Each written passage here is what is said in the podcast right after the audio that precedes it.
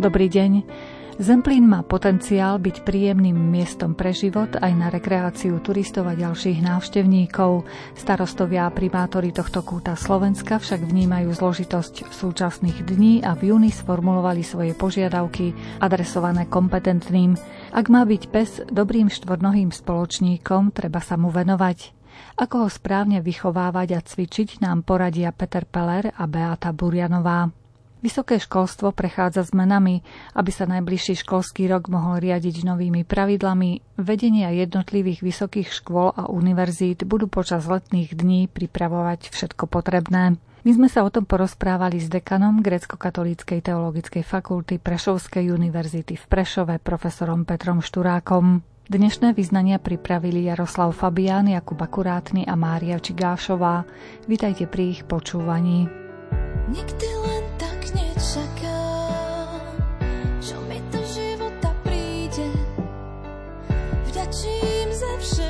čo mám, sila mysle má moc krídel. Keď sa cítim stratená, kráčam lesom,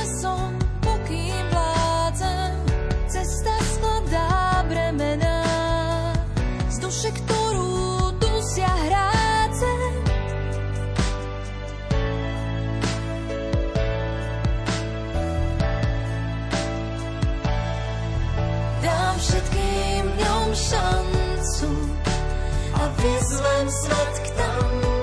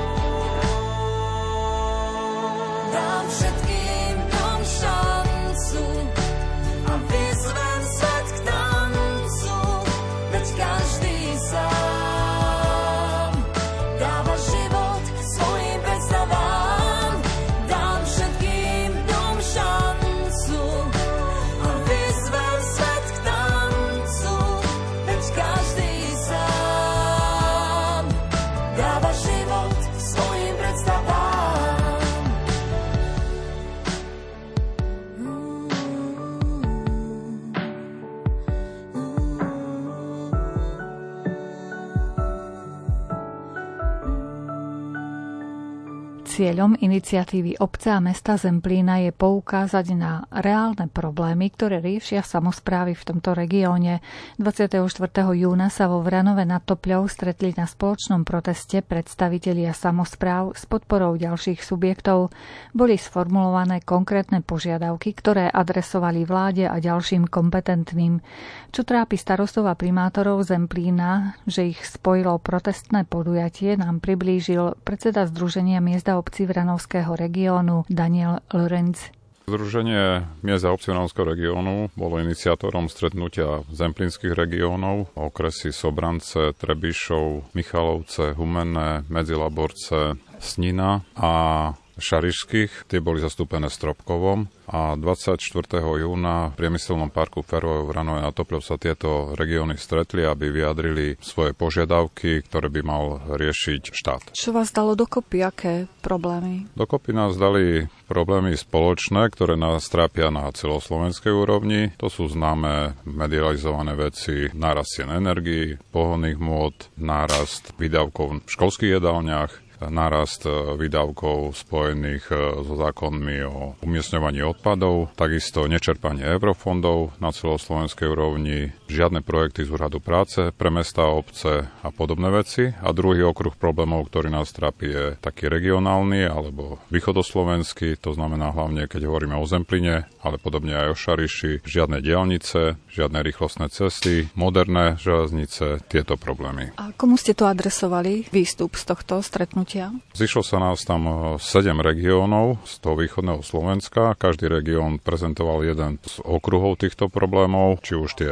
neexistujúce diálnice, R4, žiadna podpora cestovného ruchu, neriešenie energií, neriešenie dlhodobých problémov s nezamestnanosťou. No a potom sme spoločne sformovali nejakých 9 požiadaviek s časovými termínmi, hlavne vláde Slovenskej republiky, aby sa týmito vecami začala zaoberať. Aký termín ste určili? Termíny sú pri jednotlivých bodoch rôzne. Vieme, že nie všetko sa dá vyriešiť obratom ruky, tak sú tam hlavne do konca septembra termíny. Vieme, že diálnicu nepostavia do konca septembra 2022, ale chceme mať nejaký prísľub, záväzok, že sa táto problematika bude riešiť. Keby sme plastickejšie priblížili našim poslucháčom niektoré z týchto problémov, napríklad ako sa zvyšili ceny energie, ako to ovplyvňuje váš život, chod e, samozpráv? Energie hlavne tvoria elektrická energia a plyn, zemný plyn. To je vážny problém. Rôznym mestám a obciam končia zmluvy so súčasnými dodávateľmi, no ale čo tak ako máme nejakú spätnú väzbu z regiónov, sú prípady, keď elektrická energia išla 6-násobne. Náklady spojené s elektrickou energiou budú 6-násobné oproti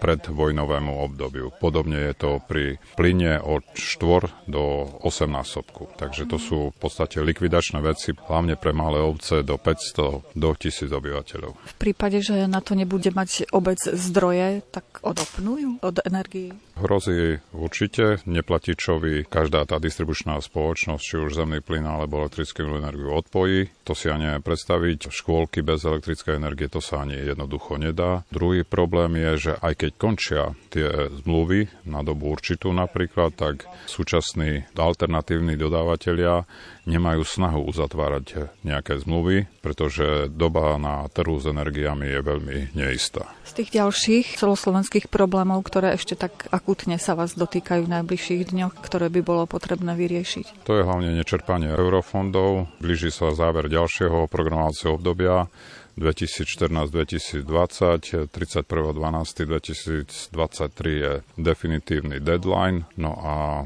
práve aj ako aj rozbehnuté eurofondové projekty majú veľký problém, pretože vyťazní obstarávateľia, ktorí majú realizovať stavby, nechcú ísť do tých projektov, pretože podobne ako energie narastli ceny stavebných materiálov a plus narastli alebo predlžili sa dodacie lehoty týchto materiálov.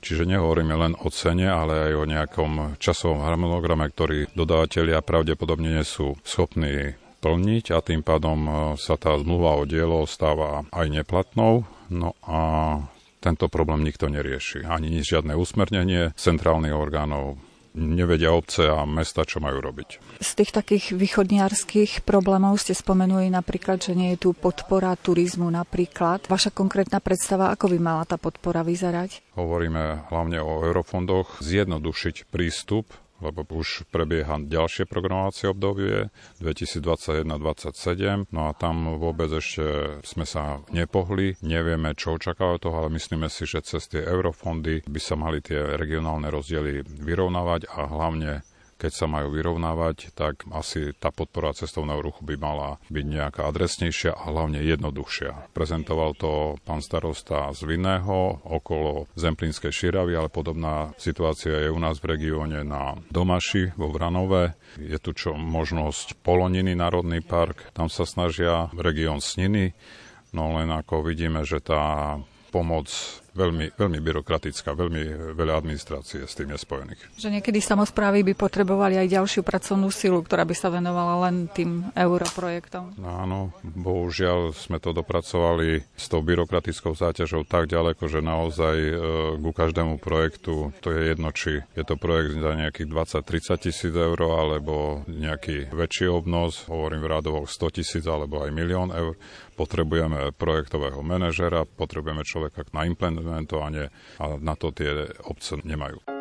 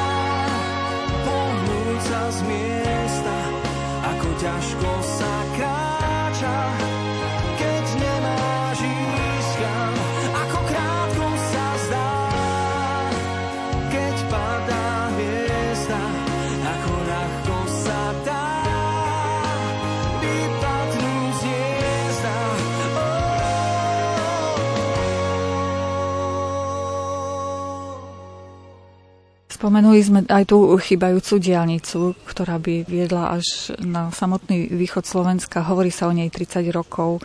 Ako si to vysvetľujete? Žiadna vláda, žiadni predstaviteľia nemajú záujem potiahnuť tie kilometre smerom na východ?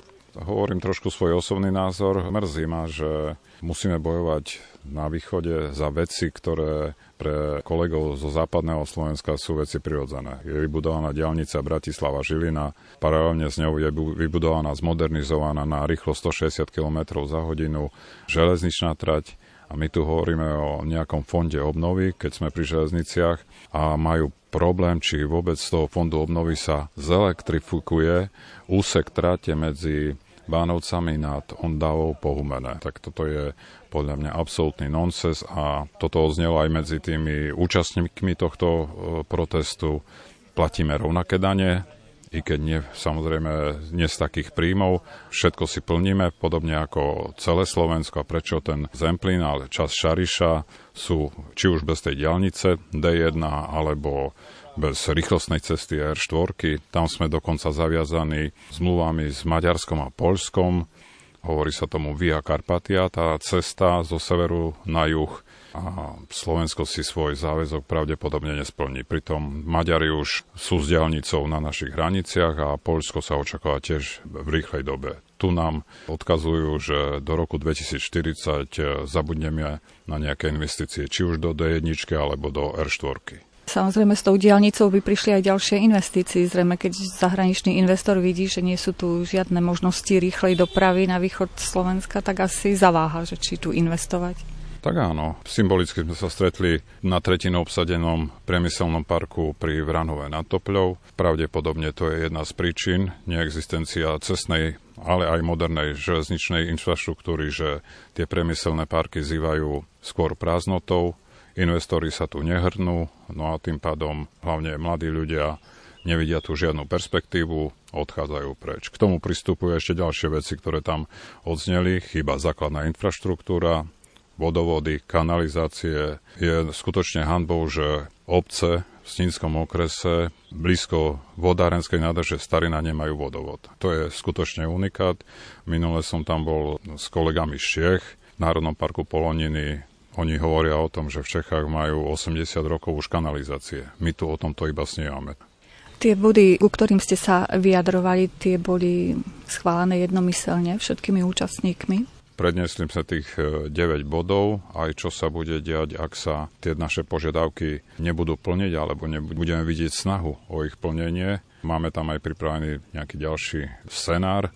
Nechceme sa nikomu vyhrážať, ale zdá sa nám, že už by tá pomoc tomu Zemplínu a Šarišu mala prísť. A pokiaľ ide o horný zemplín a dolný zemplín, sú tam nejaké rozličnosti? Že čo trápi najviac ten horný zemplín a čo najviac dolný? Znovu poviem svoj trošku osobný názor. Podľa mňa horný a dolný zemplín horný a dolný šariš sú nezmysly, neprirodzené vytvorené celky, ktoré nemajú šancu byť nejako zmysluplné. Nechcem sa nikoho dotknúť, ale pre nás z Horného Zemplína nie je prirodzeným centrom krajské mesto Prešov.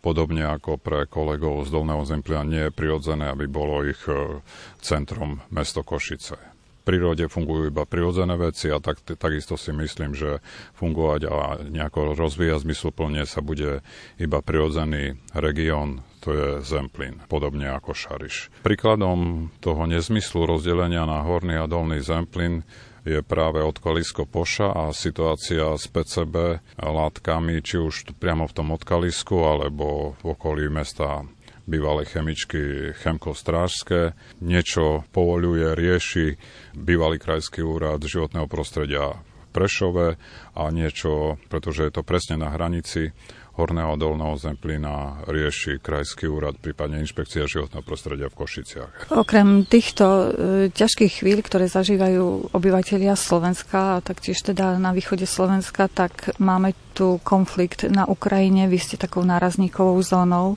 Ako prvý sa stretávate s ľuďmi, ktorí utekajú zo svojich domov. Nejakým spôsobom s tým pomáhali alebo usilovali ste sa im tú situáciu trošku zmierniť? Áno, bolo to cítiť aj medzi účastníkmi toho protestného zhromaždenia, že po vypuknutí konfliktu zhruba prvý mesiac pomocnú ruku podala hlavne samozpráva, kým sa štát rozhýbal, či už hlavne zasiednuté boli obce, kde boli tie hraničné pre, alebo kde sú hraničné prechody, Ubľa, e, Vyšné Nemecké a Dolné Slemence, myslím, pre peších ale samozrejme pomáhali im aj kolegovia z regiónov a potom aj my ako tieto zemplínske regióny sme sa spojili, aby sme pomohli či už nejakou materiálnou, motnou pomocou e, týmto obciam, ale aj nejakou logistikou, aj finančne. Takže bolo to tam cítiť, že keď niečo horí, a to nie len tento konflikt Ukrajina-Rusko, to isté sme zažívali aj pri pandémii COVID-19, či už pri testovaní alebo potom pri očkovaní, vtedy je samozpráva dobrá. A potom, keď treba niečo pomôcť, vrátiť do územia, e, vtedy necítime tú spätnú väzbu. Ak teda nebudete vidieť to úsilie, tú snahu výzvam v ústrety, vzhľadom na tie body, ktoré ste spísali, môžete prezadiť, čo máte pripravené, aké kroky ďalšie? Sú tam pripravené kroky, no, možno niektoré budú nevyhnuté, poviem, vypínanie osvetlenia, no jednoducho, keď obec nebude mať dodávateľ elektrické energie, alebo aj keď bude mať za tú 6-násobne zvýšenú cenu a nebude obec na to mať, tak to verejné osvetlenie jednoducho svietiť nebude. To je skutočnosť, ale máme aj pripravené kroky, kde hlavne požadujeme, aby vláda považovala samozprávy za partnera aby vláda skutočne uznala, že keď prenášajú kompetencie, musia byť financované, ako sa hovorí, peniaze sú až na prvom mieste, takže potrebujeme, aby sme normálne sa rozprávali, komunikovali a riešili tieto problémy. Nepotrebujeme také veci, ako sa teraz diali s tým prorodinným balíčkom, aj keď to ZMOS aj na celoslovenskej úrovni pripomienkuje, ako keby naše pripomienky išli dostratená. Tieto svoje požiadavky ste adresovali vláde a ešte niekoho ste oslovili s nimi? Taký dokument Samozpráva v kríze bol odoslaný všetkým poslancom Národnej rady Slovenskej republiky. Trošku ma mrzí, že napríklad pri tom prorodinnom balíčku, pri prelomení prezidentkyho veta, aj keď sú niektorí poslanci zároveň predstaviteľia samozprávy, priklonili sa pravdepodobne k rozhodnutiu politickej strany podstate e, niektoré ich kroky sú ako keby si ich robili sami proti sebe. No ale taký je politický život.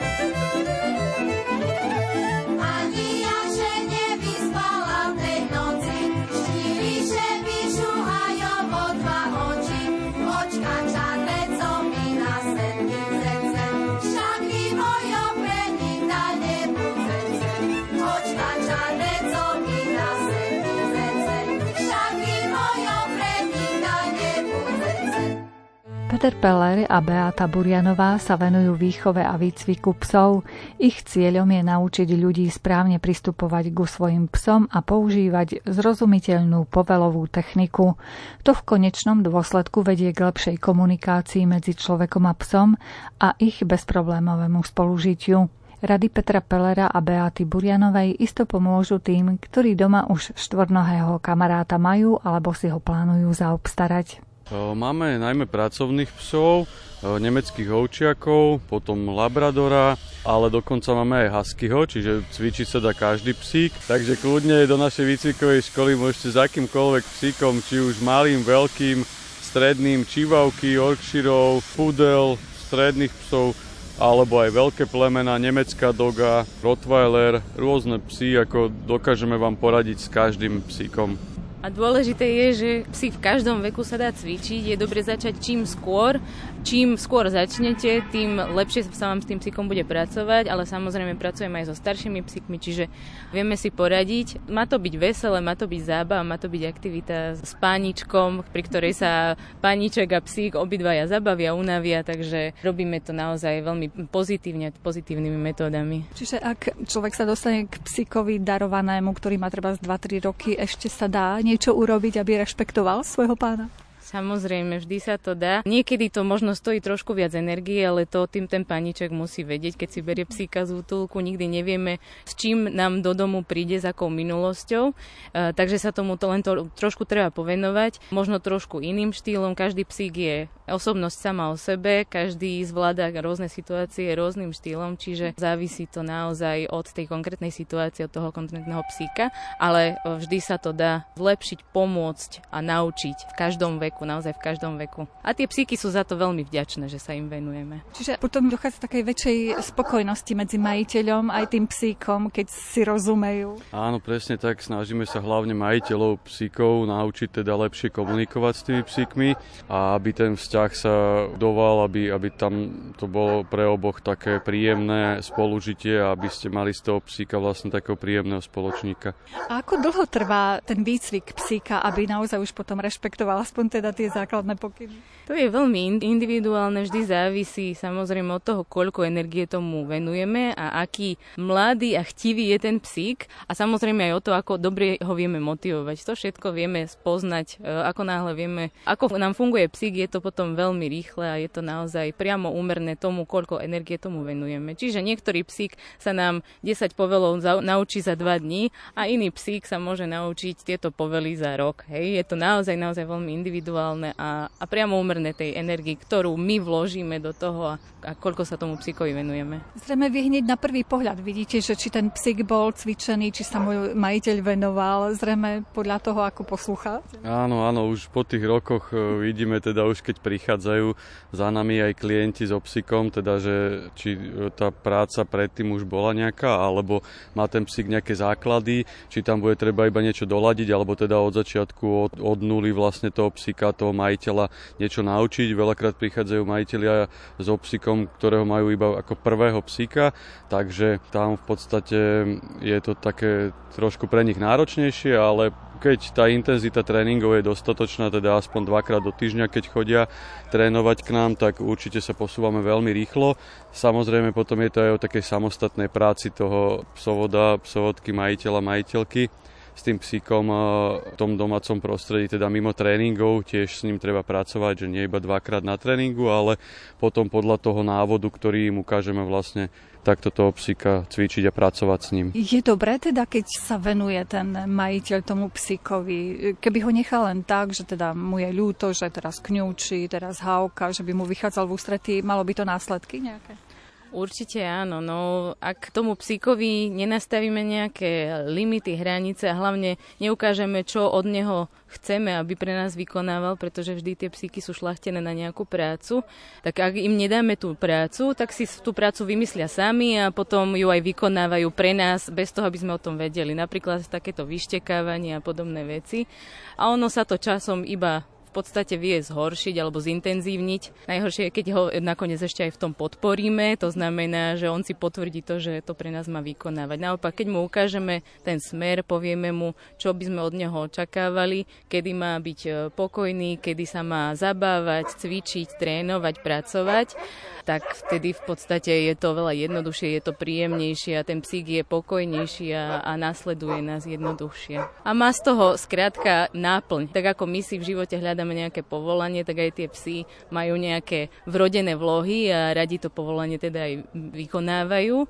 No a, a teda my týmto štýlom im, im dopomôžeme k tomu, aby sa realizovali v podstate a robili to, čo naozaj, čo my by sme si želali, aby pre nás robili. Zrejme asi dôležité aj výber toho psíka pre toho majiteľa. Možno očakáva od neho, že bude nejaký útočný, bude mu nosiť odhodený papek a zrazu nie. To je veľmi dôležité vybrať si správneho psíka, teda k sebe, k svojej ako povahe aj, aj veku toho človeka.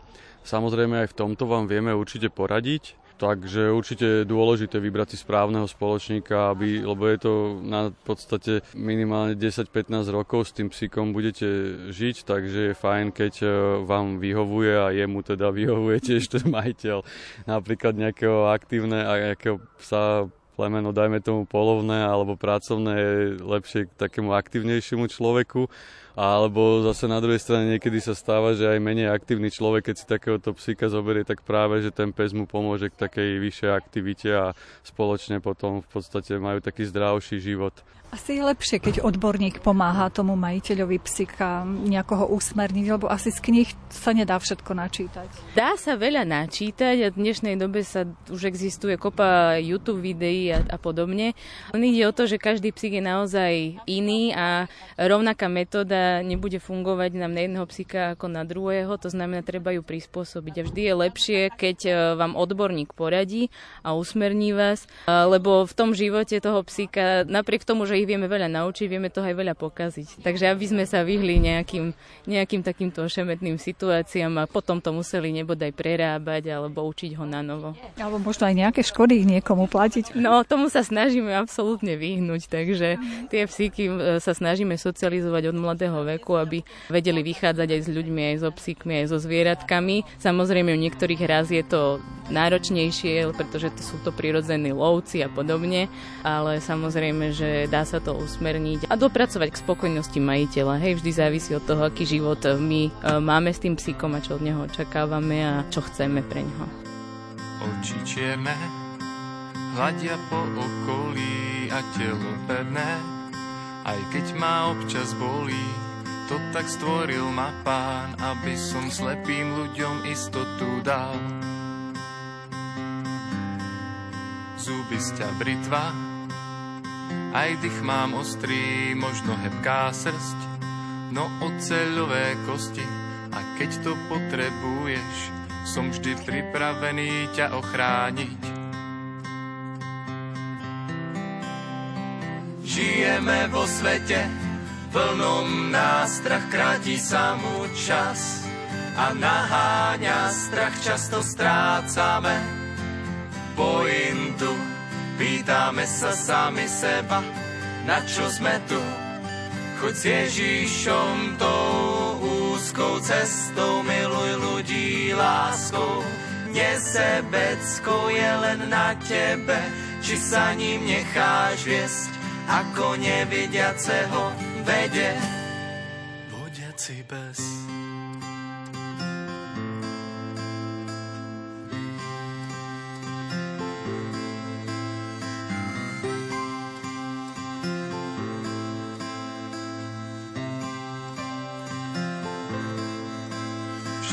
tebou, ak ma potrebuješ, keď tam nebudem. Ako cestu nájdeš a za prácu non-stop nechcem ani korunu. Aj keď hviezdy nad oblohou objavia sa bezpečne ku posteli, dovediem ťa, veď volajú ma najlepší priateľ človeka. Žijeme vo svete, plnom nástrach, kráti sa mu čas a naháňa strach, často strácame pointu. Pýtame sa sami seba, na čo sme tu, choď s Ježišom tou úzkou cestou, miluj ľudí láskou. Nesebecko je len na tebe, či sa ním necháš viesť ako nevidiaceho vede.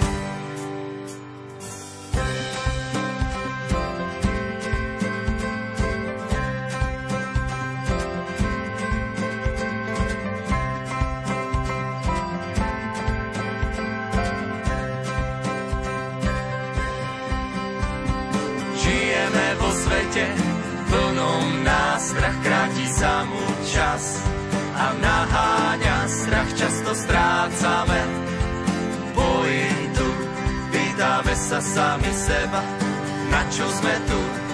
Choď s Ježišom tou úzkou cestou, miluj ľudí láskou, nesebeckou je len na tebe, či sa ním necháš viesť, ako nevidiaceho vede. Vodiaci bez.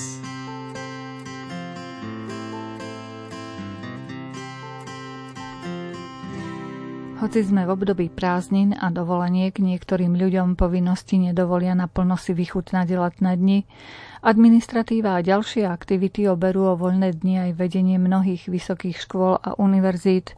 Pracovným aktivitám sa bude venovať aj dekan Grecko-katolíckej teologickej fakulty Prešovskej univerzity v Prešove, pán profesor Peter Šturák. Sme na vysokých školách v procese zosúľaďovania študijných programov tej mnohej administratívy akademickej, tak tohtoročné nazvané prázdniny vzhľadom na tieto povinnosti, že okrem toho zosúľaďovania pribudlo aj tzv. periodické hodnotenie vedy a jej vedeckých výstupov. Vzhľadom na novelizáciu vysokoškolského zákona je potrebné pretransformovať všetky tieto prijaté podľa môjho názoru nie celkom správne pre rozvoj vysokého školstva nové paragrafy aj do legislatívy univerzitnej a fakultnej, čo sa týka, je potrebné vytvoriť nový štatút, nový študijný poriadok, všetky rokovacie poriadky jednotlivých grémií, pričom ešte nie je celkom známe, ako to má definitívne podobie vyzerať. Čiže tieto dovolenkové dni budú vzhľadom na tieto okolnosti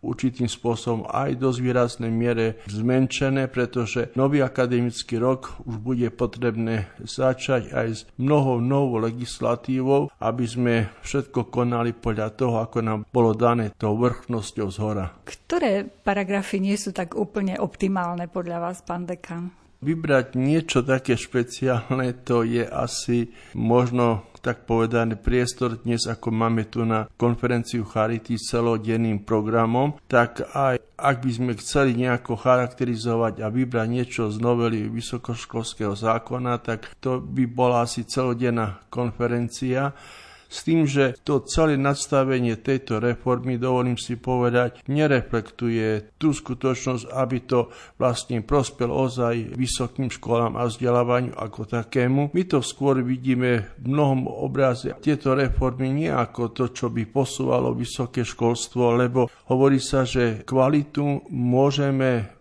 podávať iba, ak na to máme. Ale ak ja si chcem kúpiť povedzme nejakom supermarkete kvalitné potraviny a tak ďalej, tak vieme, že za kvalitu sa platí. Bohužiaľ v tomto spôsobe, čo sa týka vysokého školstva, kvalita sa vyžaduje, je potrebné zosúľadiť podľa na najlepších štandardov študijné programy, je potrebné publikovať a všetko to. Avšak za mnoho práce, česky povedané, čím menej peniazy tak celé to nastavenie vysokého školstva ja osobne nevidím pozitívne, ale to skôr by som povedal, že je to možno aj doslova povedané aj krok dozadu. A hoci je to nazývané, že to sa myslí, že je to reforma vysokého školstva, tak ja by som to nedovolil si to charakterizovať, že to, je to reforma skôr, ako som to vyjadril, je to nejaký krok späť. To sa menia tie legislatívne pravidlá pre školy, čo je dosť náročné potom vlastne každú tú zmenu implementovať do života. Oblasť konkrétne vysokého školstva a celého školstva osobne si myslím, že ona by nemala byť chápaná nejaké také reformite podľa jednotlivých štvoročných období, povedzme, nastupujúcich odchádzajúcich vlád. Mne osobne chýba taká trvalejšia nejaká koncepcia, ktorá sa nemení príchodom a odchodom nejaké politické strany a združenia a ktorá má určité svoje priority, ale tá vízia celkového vzdelávania by mala byť taká, ktorá prekračuje to štvoročné volebné obdobie. Ja vždy si spomínam práve tejto súvislosti na vyjadrenie pána profesora z Otavskej univerzity, profesora Stolárika, ktorý hovorí, že základom každej reformy vysokého školstva by malo byť uznanie čo najvyššieho statusu vysokoškolského pedagóga, lebo ak je dobrý raz učiteľ na vysokej škole, tak vyformuje intelektuálne, ale aj človečensky dobrého budúceho inžiniera, dobrého budúceho lekára, dobrého budúceho aj katechetu, ale ten spoločenský status pedagóga alebo aj učiteľa všetkých stupňov práve na našom Slovensku absentuje. Na vašu otázku, čo sa všetko mení, no bohužiaľ je to tak, že ani my presne nevieme, čo sa všetko mení, pretože kompetencie vysokých škôl niektoré sú umenčené, je tu vstup správnych rád, čo sa týka fakult, nie je možno celkom teraz jasné, pretože to veľmi potom záleží od stanoviska samotnej univerzity, ako nabídi prítomnosť fakult na univerzite, aké pôsobnosti budú mať napríklad akademické senáty fakult, lebo aj keď ostanú v existencii, ak im bude odňaté právo, povedzme, voliť kandidáta na dekana, alebo právo určovať, alebo schváľovať, lepšie povedaný, rozpočet fakulty, tak vlastne prídu tie najdôležitejšie kompetencie.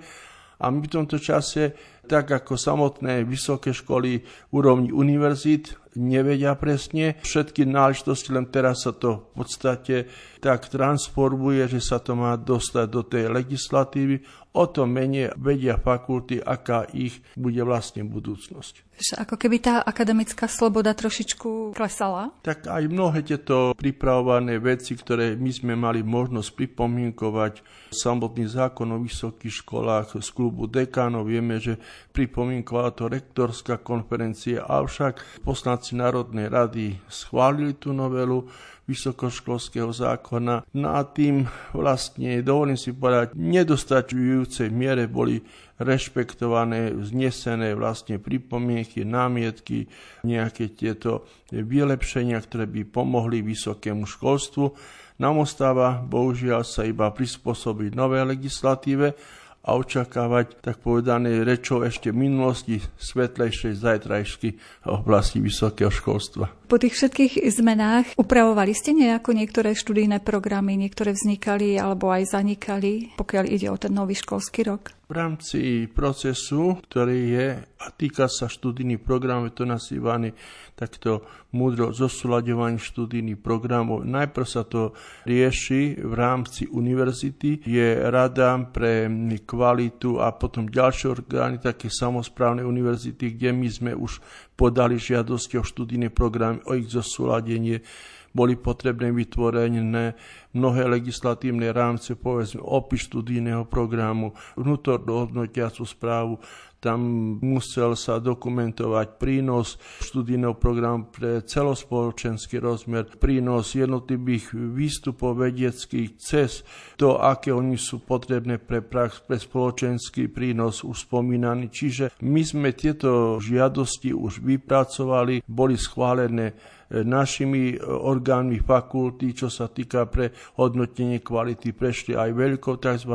radou eh, pre hodnotenie kvality. Teraz sme v situácii vonkajšieho posudzovania našich študijných programov cez posudzovateľ z domáceho prostredia, ale dokonca aj zo zahraničia. Budeme čakať, že aké budú ich posudzovateľské výsledky, posudky na základe toho potom sa prikračuje ďalšie etape zosúľaďovania, kde samotný orgán Slovenskej akademickej SAVŠ, čiže tejto agentúry pre vysoké školstvo, bude ona posudzovať ten zosúľaďovací proces na univerzitách a potom na návrh tejto SAVŠ, tejto agentúry pre akreditáciu bude až definitívne potom ministerstvo rozhodovať o študijných programoch. Čiže to si dovolím povedať, že prednášanie, ktoré podľa môjho názoru je to najpodstatnejšie na každej škole, to možno na vysoký vzdelávací proces, čiže aby to nebolo iba odovzdávanie informácií, ale aby to bol skutočne proces, kde sa neodozdáva informácie, ale kde sa podávajú vedomosti. To sa stáva iba takou, by som povedal, čerešničkou na torte, pretože publikovanie, robenie projektov, vyhodnocovanie projektov, tvorenie a zakomponovanie tej už spomínanej legislatívy, dovolím si povedať, že zabera viac času ako samotná príprava a samotné prednášanie. Chcem cítiť vôňu žitia, nájsť ľahko zbytia. Chcem cítiť svieže lesy a netrápiť sa kde si. Cítiť vôňu poľa, čo každý smútok zdolá, smiať sa s lúčným kvetom a neplakať so svetom. Chcem to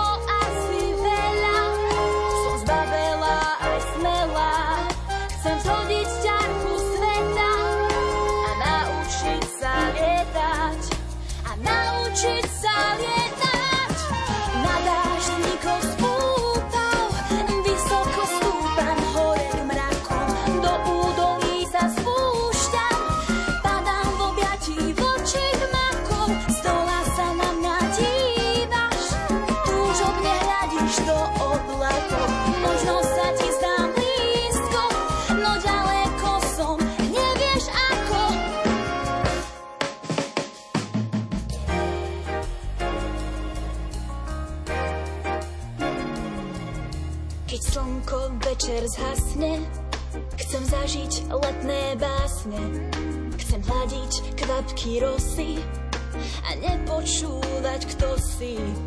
Keď ráno zvlhne rosou, túžim vedieť, kto som. Chcem vidieť v lánoch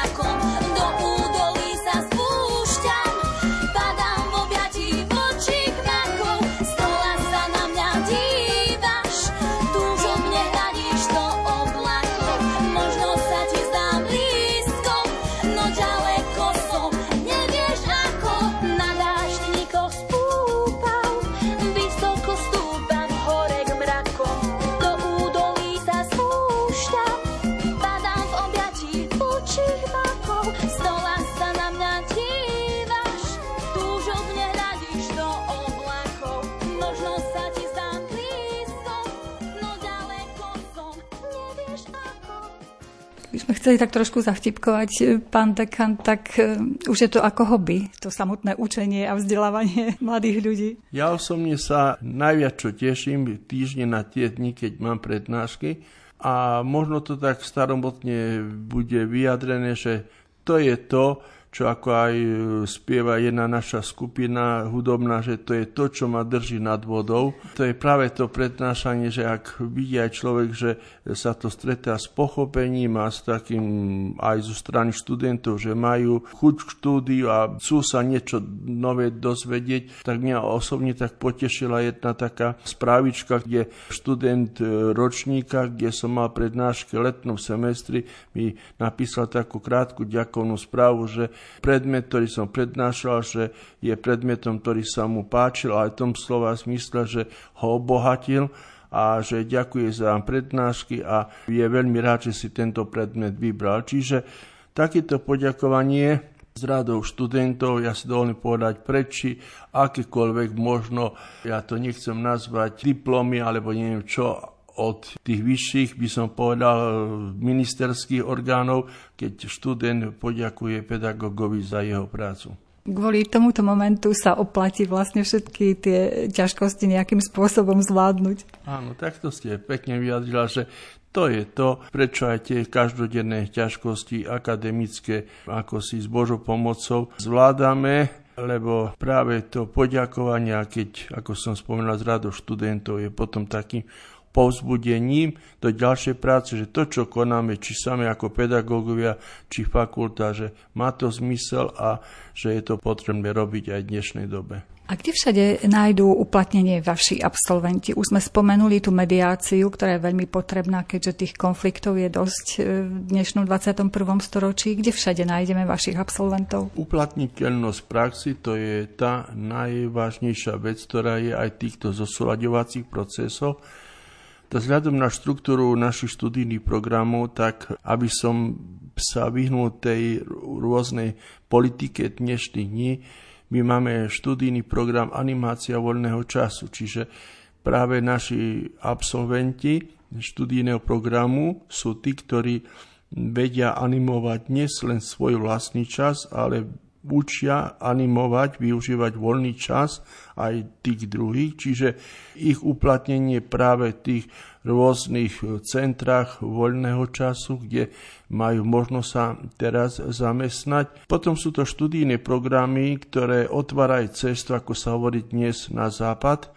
Máme preto aj dosť študentov z Ukrajiny, pretože máme študijný program Európske štúdia, a tento program vlastne pripravuje mladých ľudí, aby viac poznali tieto štruktúry Európskeho parlamentu, Európskej komisie a tak ďalej, aj z tej historickej stránky, aj legislatívne a tak ďalej. Čiže je to študijný program, ktorý sa snaží otvárať cestu mladým ľuďom, aby sa vedeli nájsť aj v týchto štruktúrach Európskej únie. Potom ďalší študenti z probačnej mediačnej práce, ktoré som spomínal, sú kvalifikovaní danej téme a danej problematike. Trošku možno by sme očakali väčšiu ústretov zo strany štátu, aby títo absolventi boli priamo mohli byť zamestnaní v týchto štátnych orgánoch na súdoch, súdnictve.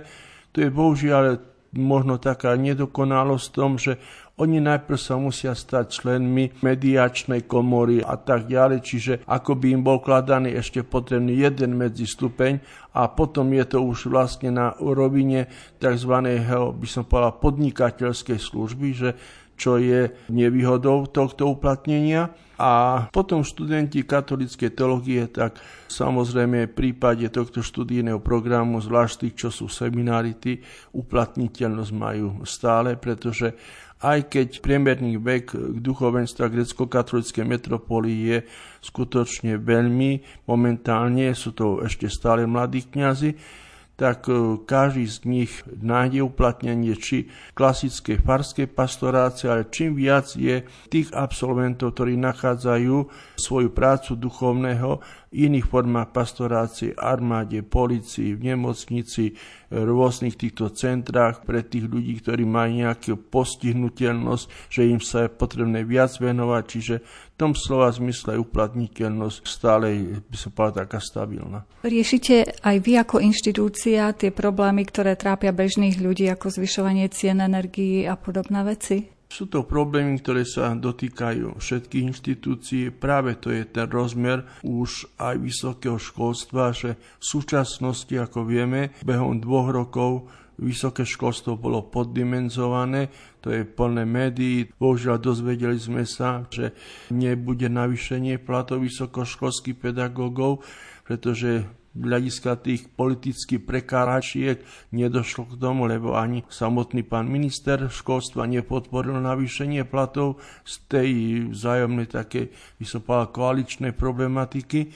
A ako to bude na budúci rok, keď univerzity nebudú mať už vopred zazmluvnené ceny energií, tak o tom si ani neviem predstaviť, ako by to mohlo byť, ak by sme povedzme za prevádzku budov a za energie platili povedzme niekoľkonásobne aj trojnásobne viac, čiže jednoducho tie rozpočty na aj normatívy základných stredných škôl a tak ďalej absolútnym spôsobom by boli nedostačujúce, lebo dovolím si povedať, všetky e, financie by podstate zhltli tie energetické náročnosti, lebo kúriť a svietiť sa jednoducho musí. Dúfajme, že po tom dovolenkovom období dvojdu tieto informácie aj ku kompetentným a začnú to nejako riešiť.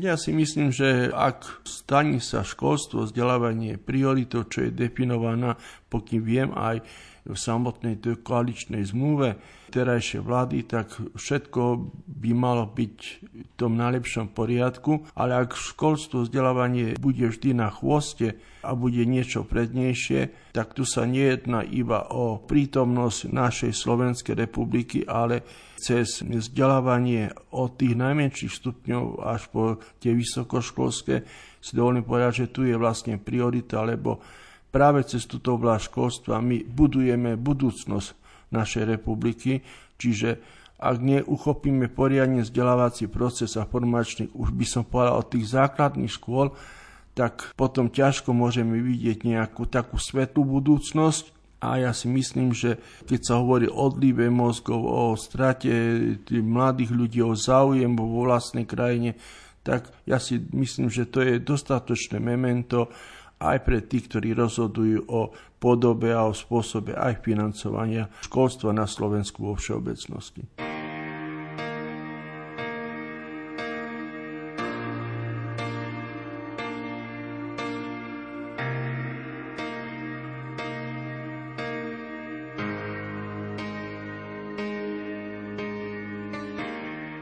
Dnešné vyznania sa blížia k záveru, no zaznejú ešte raz v repríze v sobotu o 14. hodine.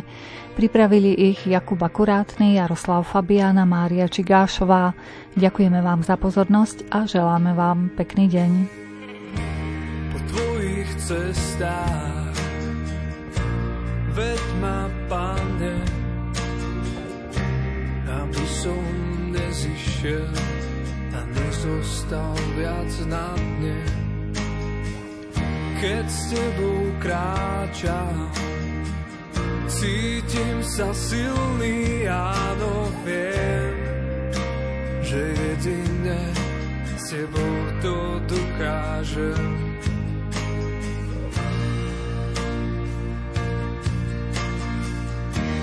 Po tvojich cestách veď ma, Pane, aby som nezišiel a nezostal viac na dne. Keď s tebou kráčam, cítim sa silný, áno, viem, že jedine s tebou to dokážem.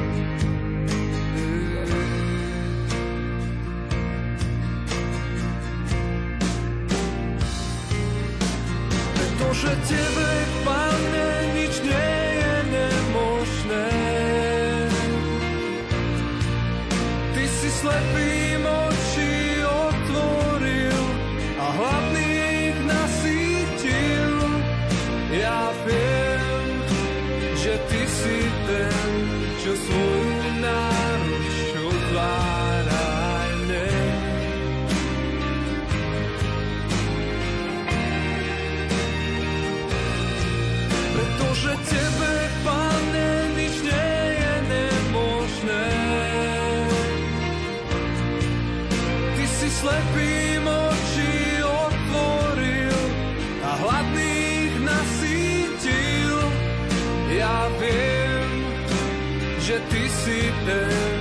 čo svoju